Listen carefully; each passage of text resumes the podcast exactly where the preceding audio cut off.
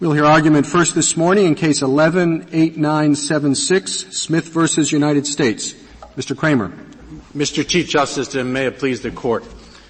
From the first Congress in 1790, Congress has made the decision that all federal statutes, which are of course creatures created by Congress and statutes, should be subject to a statute of limitations. In this particular case, five years.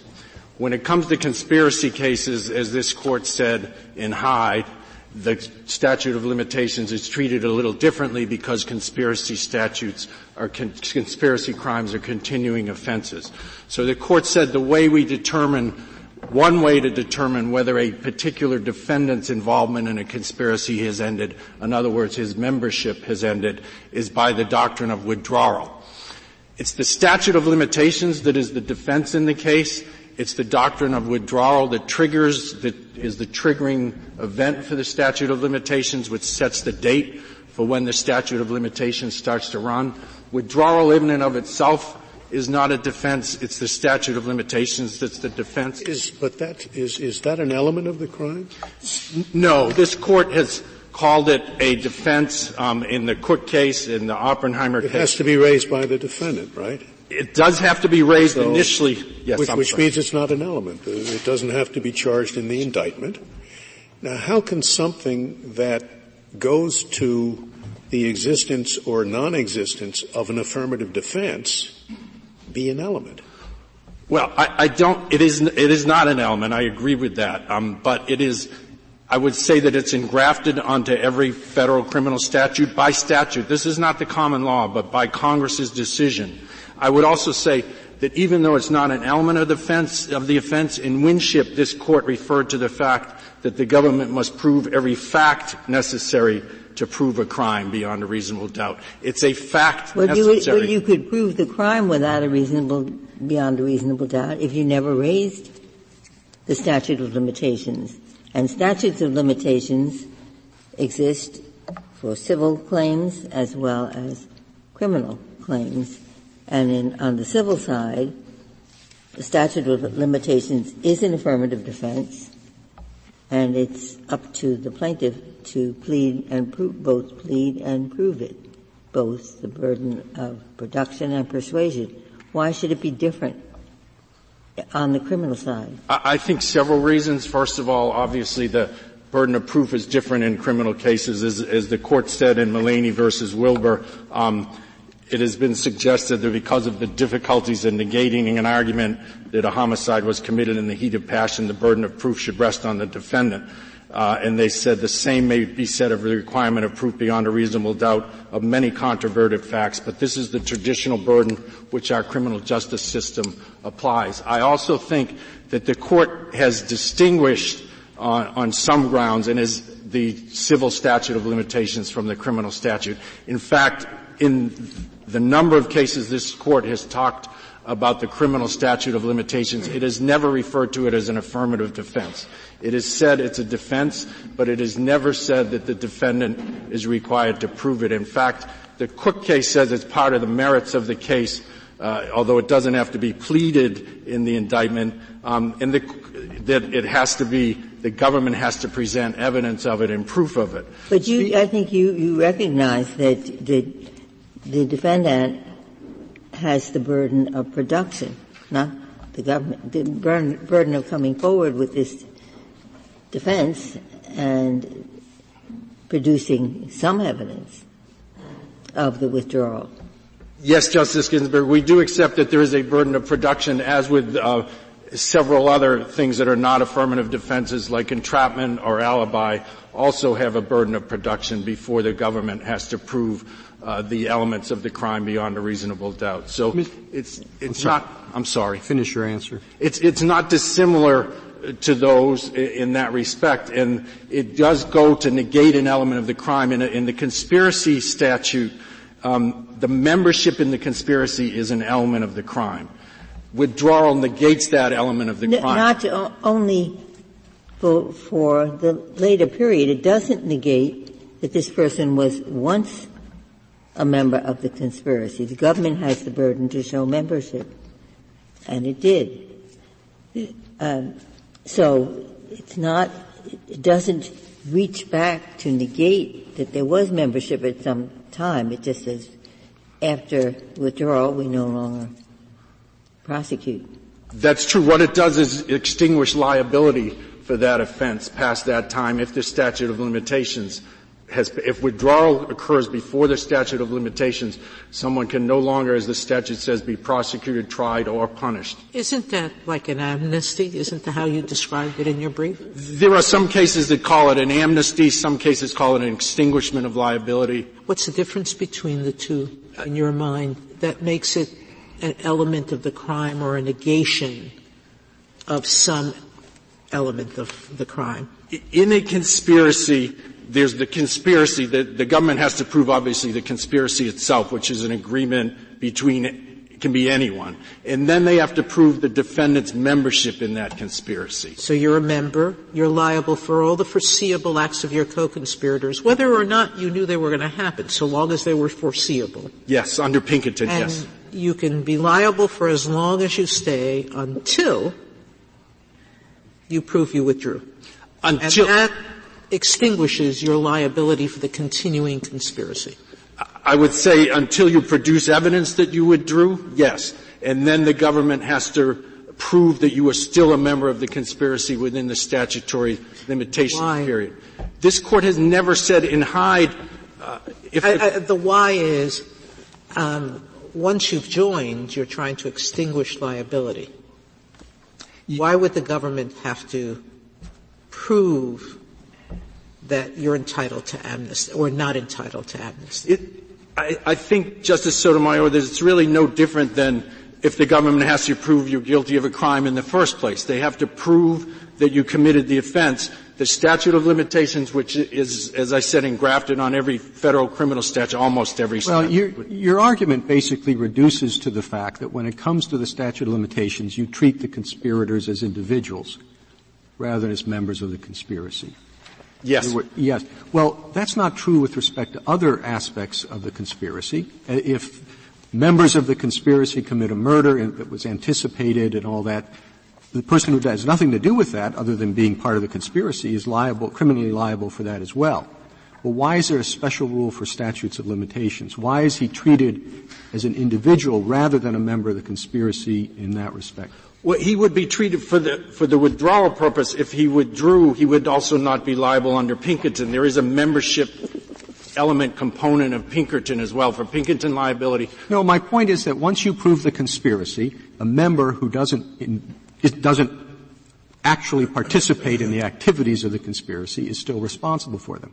So it makes sense to say you can prove the statute of limitations with respect to the conspiracy, not with respect to each individual. Well, I think actually it, it's just the opposite. If it, under, under Grunwald, the government, if the defense of, of the claim of termination is raised, the government has to prove that the conspiracy continued into the limitations period and that there was an overt act. That was but an overt what the Chief Justice indicates, it seems to me, is that if we accept your view, then there's going to be a different statute of limitations for each member of the conspiracy. Well, and so, you have four or five different statute of limitations. I, I, I, I, find I find that puzzling. Well, actually, in this case, there was different statutes. I believe there were three different statute of limitations that the district court instructed the jury about because there were superseding indictments and people were indicted at different times. So there were already, in this case, different statute of limitations. But if one of the reasons for withdrawal is to encourage people to get out of the agreement, Justice Kennedy, then and and try to try to thwart the agreement, um, then people may have may come in and leave at different times during a conspiracy. What is is there any? Uh, uh, I'm trying to find an analogous instance without the statute of limitations. So what occurred to me, just as an example, but you might have in your practice found a different one, the Thomas Crown affair. Say the, the, the, he robs the bank or the art museum, but he has an intent to return it. And he produces evidence that he had an intent to return.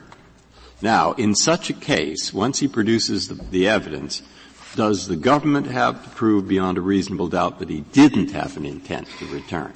Or does he, does, is there any instance in which the burden of persuasion shifts? Do you see what I'm driving at? I do, and I think that there, an argument could be made if the intent if one of the elements of that offense is to deprive the owner permanently of the property, mm-hmm. and he did not have that intent, the government would have to prove what it would have to prove originally, which is that he intended to deprive the opera. Uh, so you have never found a case, I'll ask the government this, in the substantive criminal law, no matter what, who is, even if the defendant is the only one ever likely to know anything about it, you've never found a case where once the burden's produced, the, the, the burden of persuasion remains on the defendant that the burden of persuasion yeah, because you agree the, the, defendant has the burden of production yes. here. And so I was trying to think of some instance, and as I said, I'd be repeating myself. I'm, I'm looking for any instance in which leaving the statute of limitations out of it, the burden of persuasion shifts to the defendant. So I'm saying, did you ever find one? Thomas Crown affair or some other instance, and your answer is no, you never well, have heard of it. Well, I guess. It, have you heard of it? Self-defense so and duress, as the court said in Dixon, uh, dealing with duress, because it did not negate the elements of the offense. It was an affirmative defense that excused. Well, this does not. This does not uh, negate the elements of the defense. Well, this does not negate the elements of the crime. If it doesn't negate the elements of the crime, I would say then this court has classified it as an affirmative. Oh, well then if that's so, if it's an affirmative defense, and if sometimes where it doesn't negate the elements of the crime, the burden of persuasion remains on the defendant, uh, uh, th- then why shouldn't it here? Because he's the one most likely to know. Well, I, I don't think, first of all, and have the proof that the government has shown. Well, First of all, they, they have to prove nothing more than what they would have to prove originally, that the defendant was joined knowingly and willfully joined the conspiracy. But you would, you would have the government prove that twice. They prove his membership in the conspiracy, and then you say once he alleges that he withdrew, they had to prove it again. No, they would not have to prove that twice. They could just rest on what they had done originally. The, the burden of production on the withdrawal the, the, government could just say to the jury that that's nonsense. There's no reasonable doubt here. We've proved that he was a member. There's a permissive inference that he's still a member within the limitations period. They would not have to prove it twice. They could rest on what they had done originally. It's very simple for them, however, to rebut this evidence. But what would you, what would you have to produce to get over your threshold of satisfying the burden of production? It's, it's actually, I think, a quite high burden of production. You would, the defendant, in most cases, I would think the defendant himself would have to testify, which of course subjects him to extensive cross-examination on everything. He can, of course, cannot call his co-conspirators as witnesses. He might be able to present third-party evidence, which again would be subject to cross-examination, but he has to show that he took some of produce evidence that he took some affirmative act to disavow. Well, that's, why, that's why it's very difficult to put the burden on the government because the people he says, well, I told so and so I'm out of this business, I'm not going to do it anymore. And so the government, if they had the burden of proof, would say, well, I don't, I don't think that's true. I want to call the person you, you talk to, and the person says, well, I'm not going to testify because I'm going to take my mm-hmm. uh, rights under the Fifth Amendment. But, th- so but there's no way the government, in, in many cases, there will be no way the government can carry this burden of proof.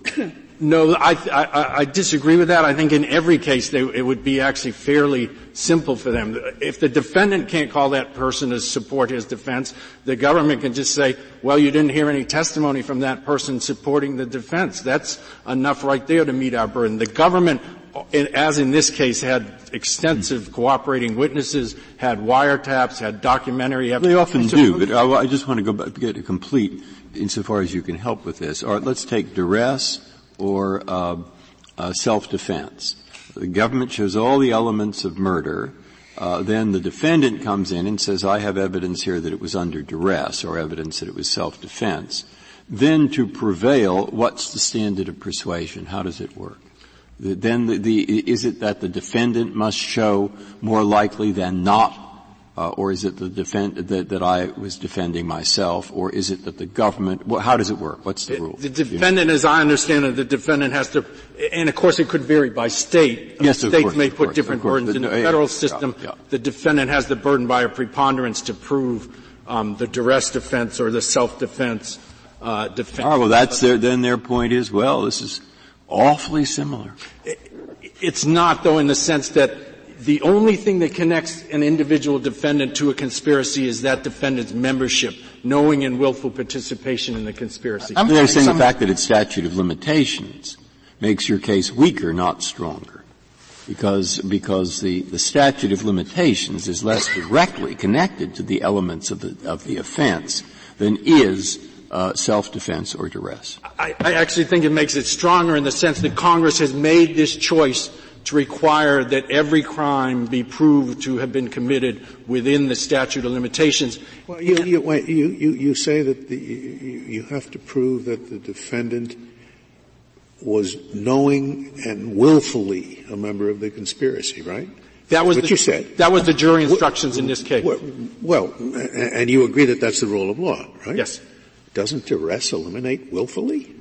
The court said in Dixon, uh, it, might, to my thinking, but the court said in Dixon that it did not negate any of the elements of the offense. That the she had to do the acts uh, knowingly and willfully in Dixon and that it did not. So why is that different from this? If that's not an element for Pete's sake, even though the definition of the crime is knowingly and willfully, and yet nonetheless that's, that's an affirmative defense. Why, why is that any different here? Because the only way a defendant can prove, the, the way a defendant shows that he withdrew is to produce evidence of withdrawal. That is inconsistent with the fact that he's a mem- necessarily negates the element of membership in the conspiracy. If he withdrew, he cannot at the same time be a member of the Well, I'm having trouble understanding how your argument would work. let's say the, the, the defense calls a witness other than the defendant to testify to a conversation in which the defendant allegedly withdrew from the conspiracy. And by doing that satisfies its burden of production. Now you say the government has the, the burden to prove beyond a reasonable doubt not only that this conversation didn't occur, but also that the defendant never withdrew at any other time during the limitations period. Isn't that where your argument would lead? No, I don't think they have to disprove the conversation. All they have to prove is what they had to prove originally, which is that the defendant was a member of the conspiracy within the limitations period. By any kind well, How can they prove that he did not withdraw at any other time during the conspiracy? Well, the, if, as in this case, they had a number during the statute of limitations. As in this case, they had a number of cooperating witnesses who testified about Mr. Smith's actions. They could ask them, did, did the conspiracy, did Mr. Smith continue to participate? Was he involved? Did he withdraw? Well, uh, aren't you transforming the, the, with, the, the nature of withdrawal? you you are seeming to argue that the, the government has to prove beyond a reasonable doubt active participation in the conspiracy during the statute of limitations period rather than the, the, uh, the affirmative withdrawal from the conspiracy. No, um, I don't mean to imply active participation if that means an overt act. Uh, it can just be, the government could simply rest upon the inference from Hyde that the defendant had been a member outside the limitations period and their continued participation is inferred. That's overcome when the defendant produces evidence of withdrawal. So, what, what evidence of withdrawal did you produce in this case? In this particular case, it was the well, it was the jury that actually called the issue to the attention of everybody in the first place by sending out a note saying that um, if we the conspiracy continued, but we think a defendant left, must we find him not guilty? There was a number of pieces of evidence. Um, primarily that he was incarcerated for over six years before the indictment. It doesn't you, prove you, that he withdrew. You, you agree, you agree that that would not have um, necessarily meant withdrawal. No, there are some circuit cases that say that alone may be enough, but there was more in this case. In this particular case, one witness said he recalled uh, he did not recall any contacts between Kevin Gray, who was the ringleader, and after the arrest. Another said that um, Mr. Smith was mad at Mr. Gray for not sending any money. They weren't communicating with him. Another witness, there was testimony from another witness that Mr. Smith refused to comply with an order that Mr. Gray sent to him. So there was. Which of those are affirmative actions? I mean, the, the law is that he has to take an affirmative action, withdrawing from the conspiracy. I don't think being in jail is, is an affirmative action. I don't think being mad at the ringleader is an affirmative act. I don't think any of the things you've said amount to an affirmative withdrawal from the conspiracy. Whatever that may be, it's not an issue in this case in the sense that the government is actually the one who requested that the district court give the withdrawal Maybe not, but it, after it, it, it may mean that we're wasting our time. I, I think that whether this qualified as affirmative acts or not is in a sense irrelevant to the question before the court because after the jury's note came out, the government itself requested the withdrawal instruction and the government not only requested the withdrawal instruction but said we have no objection to placing the burden on us beyond a reasonable doubt if that's what the defense M- Mr. Kramer, I'm, I'm having trouble understanding how this works. I, you, you, said a while ago that the government has, doesn't have to do anything. In other words, he puts on, he says, I withdrew, uh, and I, I, told this, the head of the conspiracy, that I wanted no more part of it, and the head of the conspiracy says, well, I'm not going to testify. And then the government doesn't have to do anything? The government can just say, they can rest on the fact that the proof outside the membership period and rest on the inference from Hyde that his membership. Well, how is that? How is that carrying the burden that you say is on it to prove the absence of withdrawal beyond a reasonable doubt? It seems to me that the government just sits there and doesn't say anything. They'll never be able to carry their burden. I, I, I think I think they can by just saying to the well. I don't think they have a burden to prove the absence of withdrawal. They have the burden to prove membership within the limitations period. So yeah, well, they, have already done that. That's within the limitations, his membership within the period. So they can just say to the jury, look, this evidence of withdrawal is nonsense. There's an, you've heard the testimony, we've cross-examined them, it makes No, no, no, no, but my hypothetical is because we're talking about a criminal conspiracy, and the idea is, did he tell those people he was out? They're probably going to say, I'm not going to testify. Uh, and so, and you say, well, the government still doesn't have to do anything. It seems to me that you can't say they've carried their burden of proof beyond a reasonable doubt if they have nothing to say about an issue uh, as to which you say they have the burden of proof. I think it's up to the jury whether to believe that evidence or not. And the, I don't think the government has to prove. No, believe what evidence? The, the evidence that was produced by the defendant that he actually told somebody. But there can't but be any evidence because nobody's willing to testify under because they invoke their Fifth Amendment rights. Oh, I'm sorry. I thought the defendant had testified to that effect. That he, he, if there's no evidence, there's nothing for the jury. There is no if there's the defendant has not produced any evidence of withdrawal, then there is. Okay, well, if the if the defendant does testify and he says, "I told the ringleader I want out," is an attack on his credibility sufficient to prove the absence of withdrawal beyond a reasonable doubt? Absolutely, and it happens all the time in trials that the government relies upon the fact of a witness's unreliability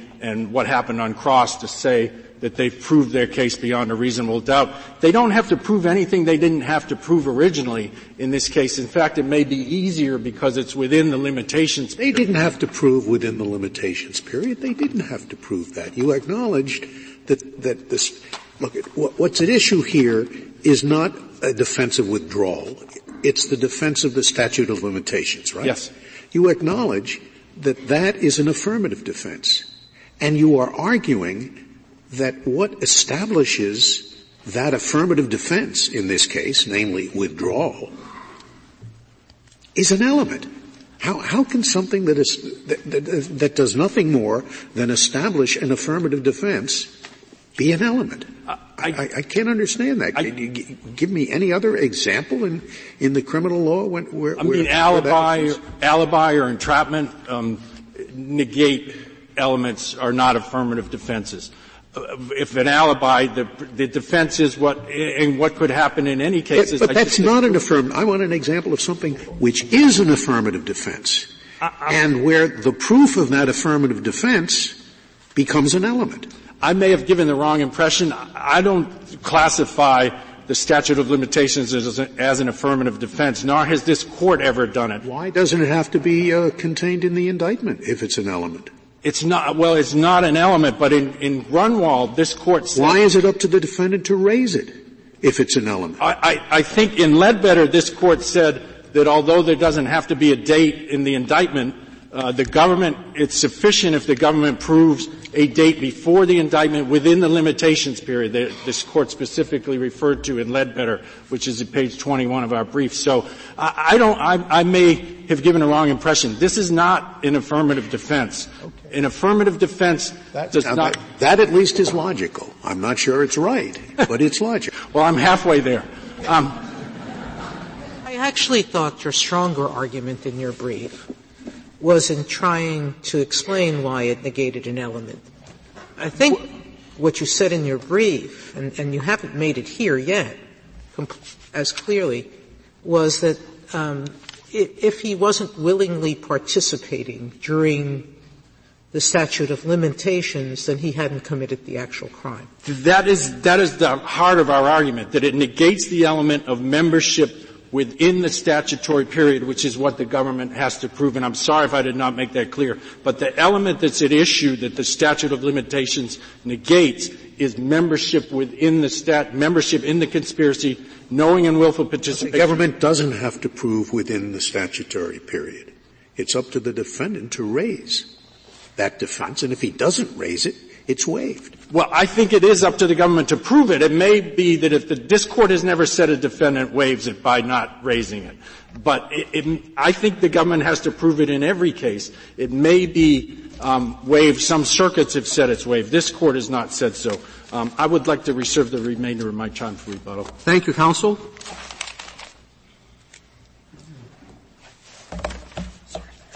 Ms. Harrington. Thank you, Mr. Chief Justice, and may it please the court. The Due Process Clause does not require the government to disprove withdrawal outside the limitations period because lack of withdrawal is not an element of the crime of conspiracy. This court has been clear that the Winship burden attaches only to things that are elements in the constitutional sense. And when something is an element in the constitutional sense, then at least four consequences follow. As the court has suggested, first the government has to allege it in the indictment in every case. Second, the, court, the government has to prove it in every case. Third, the jury has to be instructed on it in every case. And fourth, a defendant can't waive the requirement that it be proved in his case by failing to raise it. But none of those things applies to a statute of limitations. Ms. Harrington. This is true, but his point, basic point, uh, and he's responded to the points I, I've made, is that, of course, if there's a five-year statute on robbery, it doesn't help the government that he create, permitted a robbery before. Correct. All right. So he's saying what you charged in the indictment is that he was a member of a conspiracy that existed between 1995 and 2005. Now that's the crime that concerns us, roughly. And he's saying to prove your case, you have to show as an element that he was a member. Now, you did present some evidence that he was a member. And he wants to present some evidence and has that he wasn't a member. And he wasn't a member if he withdrew. And uh, therefore, uh, he, once he presents enough to get make that an issue, you have to prove beyond a reasonable doubt that he was a member. So you have to show he didn't withdraw. Now this has nothing to do with the statute of limitations. By coincidence it does. But a statute of limitations issue would be that you all agree that he withdrew, but the question is did it happen in 1993 or 1997? That's a statute of limitations issue. But this isn't. This is a question of whether he was a member of the conspiracy during the time period that you charged in the indictment. That's his point. So what is the response? So I guess I have two responses. The first is that it is a statute of limitations question in the sense that the government proved, and there's no dispute about this, that the conspiracy that was charged did exist within the limitations period. And so the question is just, did this particular member of the conspiracy? Oh, yeah, you, in other words, you can charge me or anybody in the audience or anybody here with, with the what? You're not charging them? You're saying there was a conspiracy? Doesn't he have to be shown to be a member of the conspiracy in order for you to get a conviction? He doesn't. there's That's no, an element of the crime? It is an element, but, All right. but, but when Petitioner talks about the membership or participation element, what he's really talking about is the agreement element. The government has to prove that each defendant who's charged with a conspiracy intentionally agreed to join the conspiracy, and there's no dispute that the government proved that with respect to Petitioner. So there's no more relevance, is there, to the fact that there happened to be a pre-1995 conspiracy, except as a matter of proof, I shouldn't say relevance, that they happened to rob a bank before 1995. I mean, in each instance, there was criminal activity before 1995. Now, you can use that in order to prove that he was a member during 95 to 2000. That I see. But he similar can use the matter of withdrawal to prove he wasn't a member during 1995 to 2000. And therefore it goes to show whether you, the government, have proved an element of the offense, namely that he was a member between 95 and 2000. But again, the element is agreement, right? So we proved that he agreed to join the conspiracy, and we proved that each defendant agreed to join the conspiracy. We don't have to prove that that agreement happened in the limitations period, as long as we prove that the conspiracy mm-hmm. continues. So how do we tell that, Ms. Harrington? Because it seems to me that the crux of the difference between you and your friend is that you say the element is membership in the conspiracy at some point, doesn't matter whether it's in the limitations period. And he says the element is membership in a conspiracy in the limitations period. And if he's right, a set of things follow from that. If you're right, another set of things follow. So how do we determine that the you know, that the, that the statute of limitations, that the timing question is not baked into the elements question, that it's just membership sometime as opposed to membership at a particular time? Well, we know it's not an element for the reasons I explained because it doesn't have to be charged in the indictment, it doesn't have to be proved in every case, the defendant can waive it. So it's not an element in the constitutional sense for all of those reasons. We can also tell that in this specific conspiracy context, it's not an element because this court's decision in Hyde from 1912, in that case, the defendant, Mr. Schneider, who had raised the statute of limitations defense, had not done anything to participate in the charged conspiracy within what was then a three-year statute of limitations period. The jury was charged, he didn't do anything, the court said he didn't do anything, the court said it's fine, he's still a member of the conspiracy because he has not taken an affirmative act to withdraw from the conspiracy. So that's how we know that some sort of active membership isn't an element of the crime as long as the government has proved beyond a reasonable doubt that the de- defendant joined the crime at some point and that the joined the conspiracy, excuse me, at some point and that the conspiracy continued to exist. Did, did the government charge in the indictment that the conspiracy existed during this five-year period, during a particular five-year period? Yes. Did it have to do that? Uh, it did not have to do that, but there's no and dispute. If it did not have to, it would have been up to the defendant to say, the statute of limitations runs on my participation. Right, and to be clear, I'm not sure it specifically used that phrase, but it, it charged um, it charged overt acts uh, that were part of the conspiracy that happened within the five-year period. But it, it didn't say the conspiracy uh, only existed within that five-year period. Um, I'm not sure what I, am not sure exactly the language that was used in the indictment, but it. Well, let's assume it did. Uh, would would uh, let's say in a burglary indictment. Uh, uh, let's say the burglary occurred seven years ago and there's a five-year statute of limitations. If the indictment just uh, just uh, accuses the individual of conducting a burglary seven years ago, is that uh, is that indictment invalid? This court, this court has held since the Cook case that the, the government does not have to charge the, that satisfaction of the limitations period in the indictment. So it's, a, it's up to the defendant to say, no, seven years is too long. So the, I guess the issue here is whether the government's uh, statement that the conspiracy existed within this five-year period causes that to be an element of the crime. But I think this court has been clear that it doesn't cause it to be an element of the crime. I mean, back as far as the Cook case, the, the, court said that it doesn't have to be, timing is not an element, it's not of the essence of these crimes, and so it doesn't have to be charged in the indictment. And again, but, but what if it is? But what if it is? If it, if it is charged in the indictment, then that doesn't that doesn't cause it to be an element of the crime. I, I think again, there's no dispute in this case that the government proved that the conspiracy did exist within the limitations period. I don't think petitioner is contesting that. Uh, what he's saying is that he wasn't a part of that conspiracy within the limitations period. Well, what he's saying is that it wasn't proven to be within the limitations period with respect to him. It's true, but once the, that's, it's true that that's his argument, but once the government has proved that he willingly joined the conspiracy, which it did in this case, then the law presumes that every person who has willingly joined a conspiracy remains a member of an ongoing conspiracy unless or until he takes some affirmative act to withdraw from the conspiracy. I mean, I'm looking at it as a, uh, puzzle here because I think you could look at it either way. I mean, if a person commits a burglary and the indictment charges that, and he says, yes, I did, I did, uh, there's no doubt about all the elements being satisfied, but it happened outside the limitation period. That's a statute of limitations argument. But where you charge a conspiracy taking place within a period of time, as I would think you usually would, I, I would think the, the, those words on the paper almost always have a date in them. Uh, then you could look at it as a question of membership in that conspiracy, the one that's charged, in which case it's a question of the elements. And then if you're in doubt as to whether or not the time that he withdrew was inside or outside the period, that becomes a limitations question. and then I'm, I'm, I'm sort of, I'm torn here. I, I actually can see it either way. I mean, I think it can't be an element of the crime because if the defendant doesn't raise it, the government doesn't have to prove it or disprove it, depending on how you look at it. So no, that isn't true. You have to prove membership. We have to and it happens in this instance that you bring in a prima facie case. I'd be repeating myself, and that he says withdrawal, and withdrawal is designed to negate membership.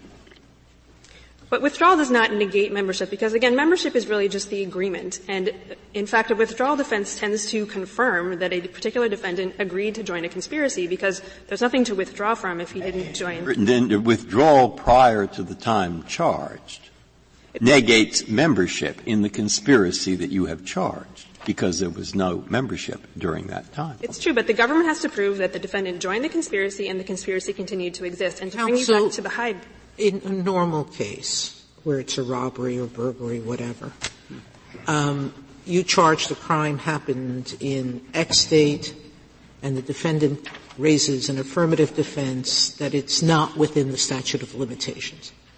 Who bears the burden of proving it does in that situation? This court stated in Grunewald that the government bears the burden.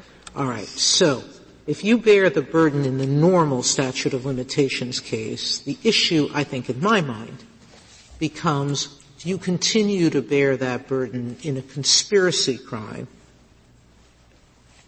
Because, and you still have to prove, you're saying that the elements of the statute of limitation there are that there was an agreement to commit a crime, this person joined it at any time during the conspiracy, and the conspiracy continues.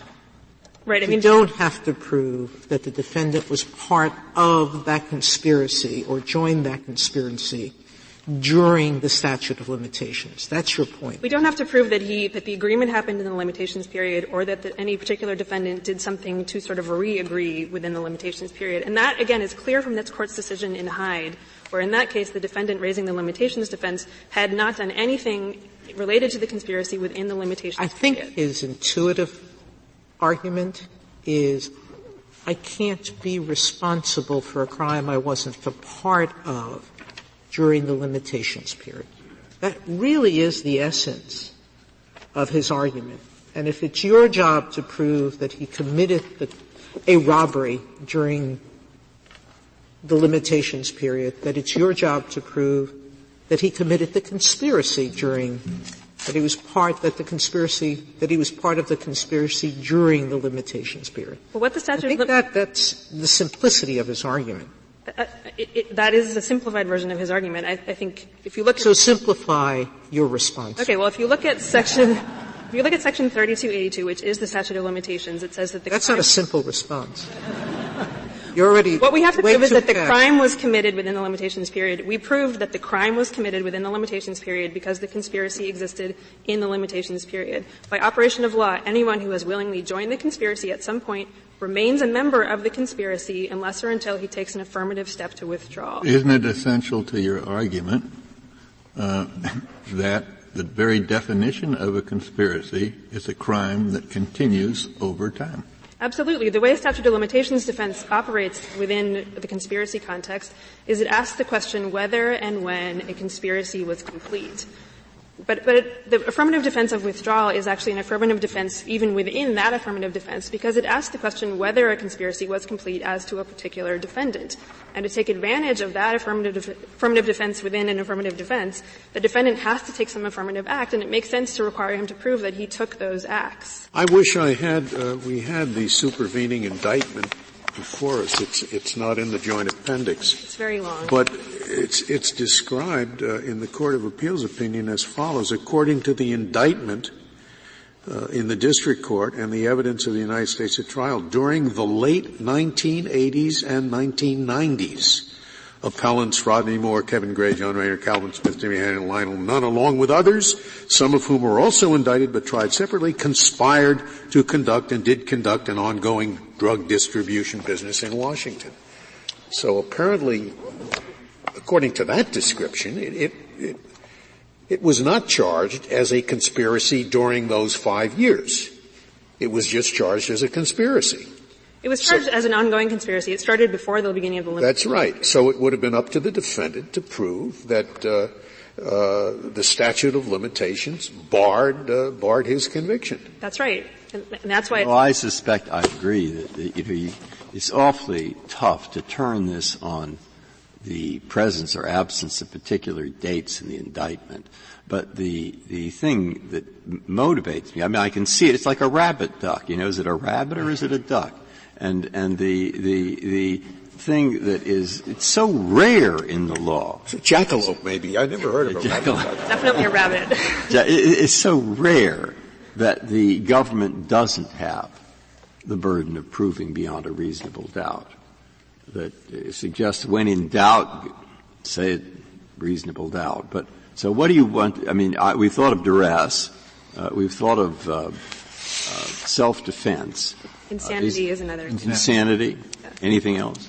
Uh, extreme emotional disturbance. Just as a constitutional matter, this court held in Patterson mm-hmm. that the government didn't need to disprove that. Mm-hmm. Um, Ms. So, Harrington, would you agree that as this argument is developing, what is really at issue has less to do with the statute of limitations than the nature of conspiracy? And one view is petitioners, uh, and it's embodied in some of the questions that has been that have been asked and it's this, that the crime is continuing to participate as a member of a conspiracy. And the other view is that a conspiracy is a dangerous thing. It's like rounding up a, a pack of lions or wolves or uh, setting loose something that continues to be a danger. And if you do that thing by joining it, you are liable criminally for everything that happens after that, even if at a certain point you walk away and you do nothing.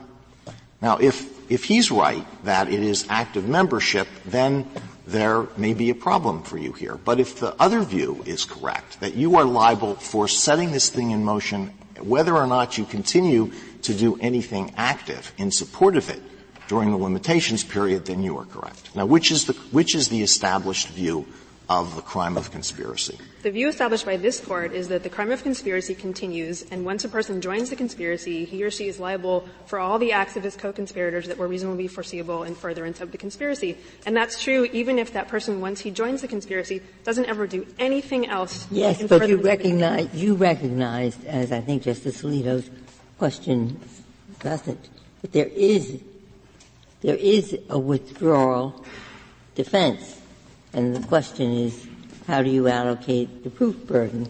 So you, your case accepts that there is a withdrawal defense.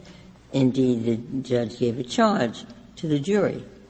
Uh, so the, the contest, as I understand it, the difference between the two of you is you say, defendant can say, I withdrew. If he does that, he has to prove it. And the, defendant is saying, I have to produce enough so that a jury could find I withdrew, but you have the ultimate burden of persuasion. That's right, and the petitioner's view is grounded in due process concerns. Our view is that it is not a matter of due process because lack of withdrawal is not an element of the crime of conspiracy.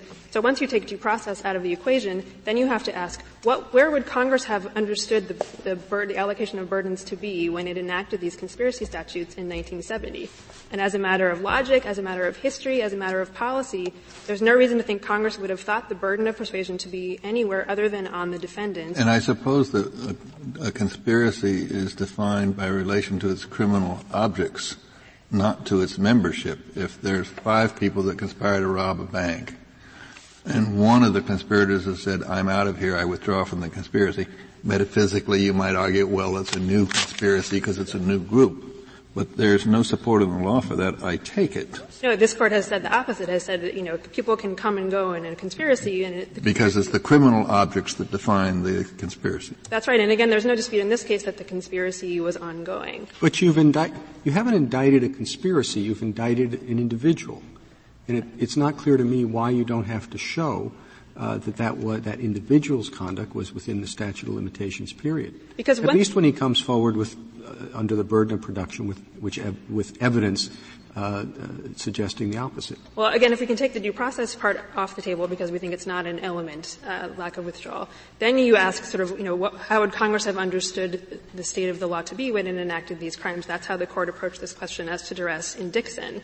I think as a matter of logic, because the government can prove that someone is liable for conspiracy by proving that he joined a conspiracy at some point and that the conspiracy existed in the limitations period, it wouldn't make sense to require the government to disprove withdrawal once it's suspected. Well, but Mr. Kramer says it's not that big a deal. I mean, you don't have to do, he says you don't have to do anything at all. I think that's kind of a remarkable assertion. If what he's saying is we have to disprove withdrawal once the defendant asserts it beyond a reasonable doubt, it's hard to imagine why the government would ever once a defendant makes a prima facie case of withdrawal, when the government would ever just say, oh well, we'll sort of rest on our laurels and rest on the, the evidence we have proving that he joined the conspiracy outside the limitations period. Suppose this thing doesn't come up in the, in the uh, statute of limitations context. Suppose it comes up in the context of whether this defendant is liable for an act committed by the co-conspirators after he withdrew. So it's the same issue of whether, whether he withdrew or not before the murder of somebody. Okay, he said, you know, before that occurred, I was out of the conspiracy. What do our cases say about, uh, about proving it in that context? Is the burden on the defendant or is the burden on the prosecution? Your cases don't say anything about that. Our view is that the burden would. I didn't hear. The, your cases don't say anything about that question. So our view would be that the, the burden stays on the defendant to prove that he withdrew from a conspiracy in that context. Pinkerton liability isn't at issue here, so you don't need to, to wrap that up into this case, but our, our view would be the same. Just has nothing to do with statute of limitations. Justice Kennedy? I was just, uh, one, uh, I was curious, in 1997, uh, the petitioner did report the identity of another cooperating witness to Gray. Um, you don't, you don't rely on that, just showing that he was indeed part of the conspiracy? That's just irrelevant to your no, case? We, we do rely on that. That's mentioned in our brief at the, at the back end of the brief where we. Well, I mean, that was, it was kind of a throwaway line, uh, but why isn't that uh, dispositive for you. No, I think it is dispositive, and that was the reason we gave for the court to deny the petition for a writ of certiorari, because there is plenty of evidence in this case that, the, that this defendant was in fact a member of the conspiracy. There's evidence that the leaders of the conspiracy gave him drugs and money. First of all, there's evidence that the reason he went to prison was to help out the leader of the conspiracy. There's evidence he was paid back because they gave him drugs and money while he all, was All of this are questions for the jury under, under the petitioner's view, right? Yes, certainly. I mean, under, under both views, you know, it all, all the evidence goes to whether uh, you know, he had, joined the conspiracy and whether he proved withdrawal. Could, could, I make sure I understand one part of your argument, Ms. Harrington? This, the, the, the, conclusion that timing, the timing uh, is not an element. Now take Justice Sotomayor's example of something which is not a conspiracy at all. Let's say somebody commits a robbery and you have to show that the person has committed a robbery. And if the person brings up the question of timing, you also have the burden of persuasion on that. But would the timing be an element in that case or not? Not. And so you're essentially saying that this case should be treated just as every other case. You happen to have the burden of persuasion if somebody says the statute of limitations has been violated, but the question of when conduct occurred is never an element. It's never an element. It is true that the government, if a defendant raises a statute of limitations defense, the government has the burden of proving that the crime was committed within the limitations period. This court said that in Grunewald. It did not offer any explanation for that, but we have accepted that as our burden. Well, why is it then? I mean, why would Grunewald be right that you do have the burden if in fact this isn't an element? I think just because it is, an, it is a burden that is placed on the government by Congress in, in Section 3282, I think, I think a reason one could think that it makes sense is that the government already has to prove all the things that it needs to prove to prove that the crime actually happened, and generally in proving that a crime actually happened beyond a reasonable doubt, you will also prove when the crime actually happened. And so it doesn't really add very much to what the government's burden already is in proving the crime. Um, but that sort of leads me into sort of the policy reasons for not allocating a burden of persuasion to the government as to the issue of withdrawal. And there are sort of four big reasons why Congress wouldn't have understood the burden to be, for policy reasons, wouldn't have understood the burden to be on a defendant as to the issue of withdrawal. The first is that the defendant will almost always be in a better position to have the information about whether he withdrew, except in cases where he withdraws by making a clean breast with the government, in which case it's hard to imagine he's going to be indicted for for the indictment past that period. Except in those cases, he will know what he said in secret to his co-conspirators. Second, the government will often be prevented from bringing up evidence to rebut assertion of withdrawal because it can't make a defendant testify and it often won't be able to make his co-conspirators testify. Third, a defendant doesn't have to give any advance notice of his intention to rely on a withdrawal defense, and so often he can scuttle the defendant's, the government's ability to procure any other evidence it may be able to procure relevant to the issue of, of withdrawal. And fourth, petitioner's rule would encourage spurious assertions of withdrawal because it, ha- it could have the effect of essentially making the government prove something extra. It already has to prove that he joined the conspiracy willingly, that the conspiracy existed in the limitations period. But under government's, under the petitioner's rule, excuse me, the government would also have to prove that the defendant essentially took some other act to show his membership or somehow re-agreed to the conspiracy. Well, but that last point seems to me spurious it, itself because to prove withdrawal, he's got to accept the fact that he was in the conspiracy in the first place. So if he doesn't have a good withdrawal defense, um, it's unlikely that he would raise it because it would cost him any argument he has against participation in a conspiracy in the first place. But in cases where, such as this, where a defendant goes through a period of inaction with respect to the conspiracy, which this court said in Hyde is not enough to withdraw, then th- there would be uh, an incentive to raise a spurious assertion of withdrawal because it would require the government to sort of to rebut that by proving that the defendant had done something within that period, which it doesn't have to prove in order to establish liability. I suppose he could uh, uh, present his defense in the alternative. I, I, I, didn't belong to the conspiracy, and anyway, I withdrew. I mean, he, he can make both of those points, can he? He certainly can. I think there's a good deal of risk in that for a defendant. Well, but I mean, that works in a civil case, but I mean, in a criminal case, it's kind of a big thing to say at the beginning, my first argument uh, is that I withdrew from this horrendous conspiracy that's been going on. Uh, and then I wasn't a part of it after that. That's a little different in the criminal context. It's true. And, and, the theory of defense in this case was, in fact, that there were many separate conspiracies, not that any particular person had withdrawn. And it only came up, as my friend pointed out, because the jury asked a question about it. If I can just sort of wrap up on a, on a broader note, a defendant does not become liable for a criminal conspiracy casually. As the jury was charged in this case, the government has to prove that every defendant was aware of the existence of the conspiracy, that every defendant understood that it had an illegal objective, and that every defendant willingly agreed to participate in the conspiracy with the aim of, aim of advancing that illegal objective. You have, you have to prove that every defendant did? That every defendant willingly joined the conspiracy, yes, uh, with the understanding that they were advancing some illegal objective, the objective of the conspiracy. Now, that's a high evidentiary. Maybe, uh, so you charge ten people as participating in this conspiracy, and the jury determines that one wasn't then everybody's off the hook? No, no, no, no. I'm sorry. For you each, don't have to prove, prove liability for each person. You have to prove that that person yeah. satisfied all these things. You have I'm to sorry. treat them as individuals. That's what I meant. Yes, yes. Which is what your friend is trying to argue for in this case. Right, but that is this is a high evidentiary burden that the government has to bear to prove that each defendant took some affirmative action to get into the conspiracy. And once the, once the government proves that a defendant was a member of the conspiracy, then it's on the defendant to prove, to take some affirmative act to get himself out of the conspiracy, and it only makes sense to require him to prove that he took that act instead of requiring the government to prove negative that he didn't take that act in every case. If there are no further questions.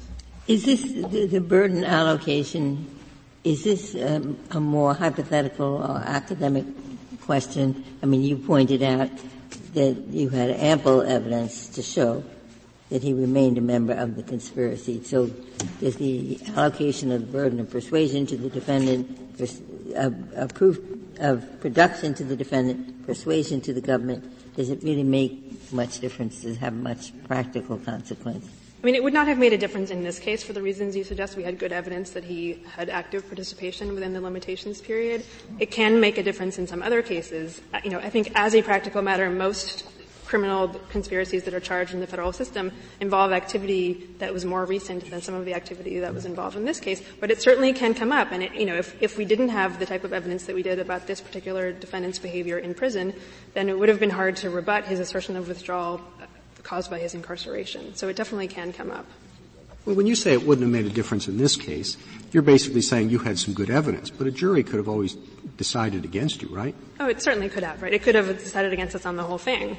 Um, but well, but I think it's a little much to say it wouldn't make a difference because the jury would definitely have ruled in your favor. Okay, I, I, yeah, I didn't mean to be brazen about it. Uh, we think we had good evidence that the petitioner continued in the conspiracy in this case. Thank you, Ms. Harrington. Uh, Mr. Kramer, you have four minutes remaining. Thank you. Um, I, would just like to start with one quick point. Uh, my friend said that the government would never rest on its laurels, but that's precisely what they did in this case. It was 12 days into jury deliberation when they said, go ahead and instruct the jury on withdrawal. So they rested on the evidence that had been presented in the trial. So that's precisely what they did. But that's because they thought that you had the burden. And um, it, it, it, does strike me that uh, if you are right that this is an element, membership in the conspiracy at a particular time, and the government has the burden, this idea that uh, the government uh, could, you know, just sort of say, well, uh, we don't have any evidence, but we think you should presume that we're right. I mean, that's the government couldn't do that if you're right. Well, the the government could just rest on whatever they had presented originally and tell the jury that's plenty to prove to meet our burden of proof. Well, if you make an assertion and they don't really respond to that assertion, and, uh, and you win. It, I mean, it happens all the time that defendants say, "I didn't do it," and the government presents their evidence and say that defense is nonsense. The, we've presented overwhelming evidence. In fact, in this case, also they did they didn't ask for the instruction because they thought it was our burden. They agreed in the end that the jury should be instructed. I think the crux of your argument is that the government is going to have to prove beyond a reasonable doubt active participation in the conspiracy during the statute of limitations period, because it is impossible for the prosecution to prove beyond a reasonable doubt that on no day during a five-year period did the defendant withdraw from the conspiracy. Simply can't be done unless the person was under 24-hour video surveillance for the whole five-year period. All they have to prove, Justice Alito, is that the person was a member of the conspiracy within the limitations period. That could be done by the inference that they were a member outside the limitations period and say that there was just insufficient, that the um, and say what? The, the, that there was insufficient evidence to prove the, no, the opposite that, of what they have to prove? No, that the insufficient evidence doesn't create a reasonable doubt in what they're required to prove, which is membership within the limitations. I thought you argue that every day, that there's, that, that something hasn't been proved beyond a reasonable doubt because the prosecution hasn't provided sufficient evidence. It is, and the prosecution stands up and says, we presented plenty of evidence that, that, there's no reasonable doubt here at all, and that happens every day, needless to say, that people are convicted by that argument. When but Mr. Kramer, if they really have to prove beyond a reasonable doubt that there's membership in the conspiracy during the limitations period, they couldn't just come in and say, well, there's membership in the conspiracy before the limitations period and, you know, you should assume that it continued. I mean, that's not a beyond a reasonable doubt kind of proof, is they it? get a permissive inference, and I, there are many cases when I think that would be proof beyond a reasonable doubt for a jury, um,